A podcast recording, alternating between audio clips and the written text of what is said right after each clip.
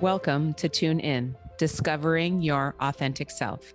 I am your host, Nicole Jensen, mother of three, physical therapist, fitness lover, and life coach. My tune in journey began when I took up yoga, meditation, and mindfulness many years ago. They have been a catalyst in helping me become more aware of my thoughts, behaviors, and patterns, and to accept myself where I am. But it is not enough to be aware, one also needs to take action. This show is for anyone who knows in their soul that there is more to life but doesn't know how to access it. Each week, I will bring you the tools, tips, and share stories of how you can learn to tune in to who you really are at your essence and learn to live with intention and with fulfillment.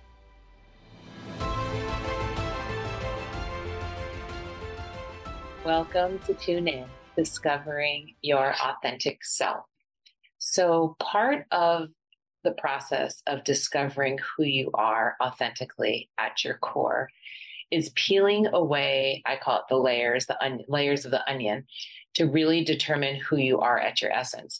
And as children, young adults, even adults, we pile on all these beliefs, thoughts, feelings of other people that have influenced us per se, maybe parents or coaches or friends or just other relatives, people we look up to. And we kind of lose track of who we are, what our values are, what we believe, what we think, and we take on other people's because of whatever reason. And it's essential to look back and figure out where these beliefs came from. Where did these processes, where did these everything come from? Because sometimes it's not really us that are making these decisions. Like maybe it's a parent that had this belief and drilled it into you, you know, not with malice or any harm, but that was their belief and they never stopped and questioned whether or not it was true you know, I always use the analogy of like, don't go outside with your head wet, you're going to get sick. Like, where did that come from? Like, there's probably some, there's probably some reason for it back in the day, but that's not true. Like, unless you have a bacteria or a virus in your body or exposed to and your immune system goes down or you have poor immunity, maybe that can happen. But the reality is, you're not going to get sick because your head is wet and you're going outside. But we don't bother to question that. We didn't bother to question that. I believed it as a kid. And now, you know, I stop and think about it, like knowing what I know from my science background, like that's not really possible. So, same thing with how we deal with things. So, we have all these beliefs, we have all these ways that we act, but we don't become critical of them and realize are, is this even working for us?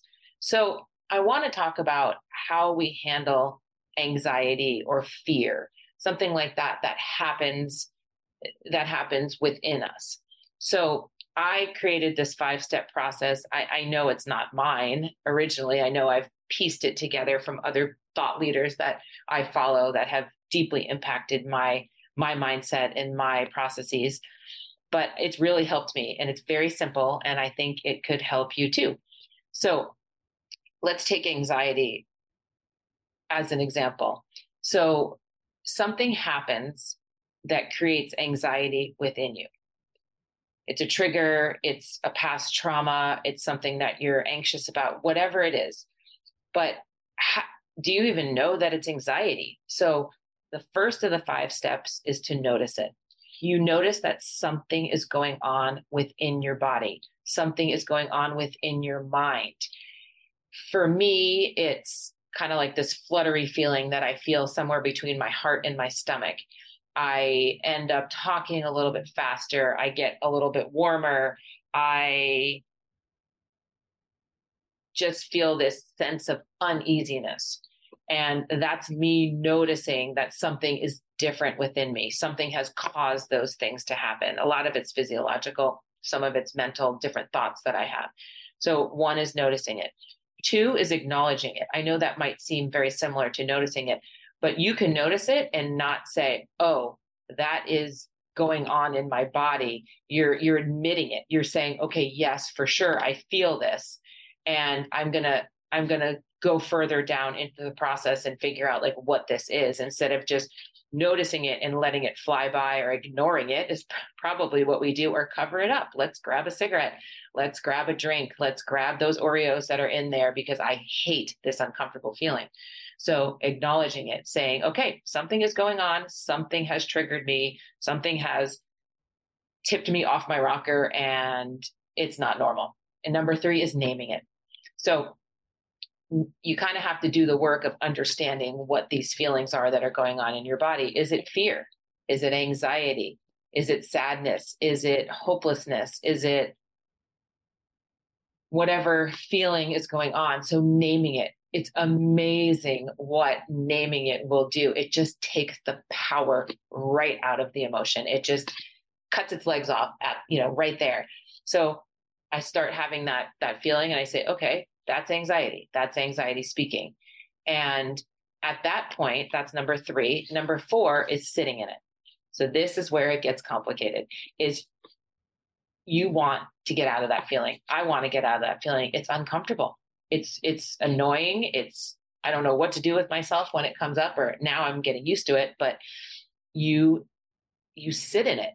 You know, I'm not talking about days, I'm not talking about forever, but in those in those moments. They actually say it takes 90 seconds for emo- an emotion to dissipate.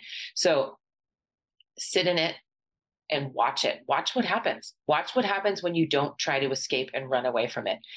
Watch what happens when you don't stuff it down and eat it or drink it or smoke it or whatever. Grab your phone is probably the biggest thing that we do is, oh, we feel this anxiety coming up, we feel this discomfort coming up, let's grab my phone because then we can get a hit of dopamine and we can look at something that's happy or whatever just to try to avoid that discomfort. And number five, finally, this is how you get past it is once you get past those 90 seconds, is speaking the truth.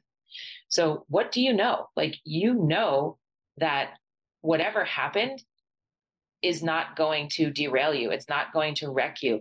It's an emotion that came up based on something that happens. You know the truth. You know your truth. You don't need to sit there and and continually down this continue down the spiral of anxiety that you start deflecting it. You start doing something else that's going to get you further off your cost but of course but speak some truth to yourself. I am strong. I am courageous. I am loved. I am not abandoned. I am not rejected I am accepted and and say those things to yourself that you know are truth and watch the entire process take away the anxiety. I hope you enjoyed this. Have a great day. Thank you for listening to another episode of Tune In Discovering Your Authentic Self. If you found this valuable, please share it with a friend, and it would mean the world to me if you left a review. I love connecting with my listeners, so please reach out to me on Instagram or Facebook at Nicole Renee Jensen.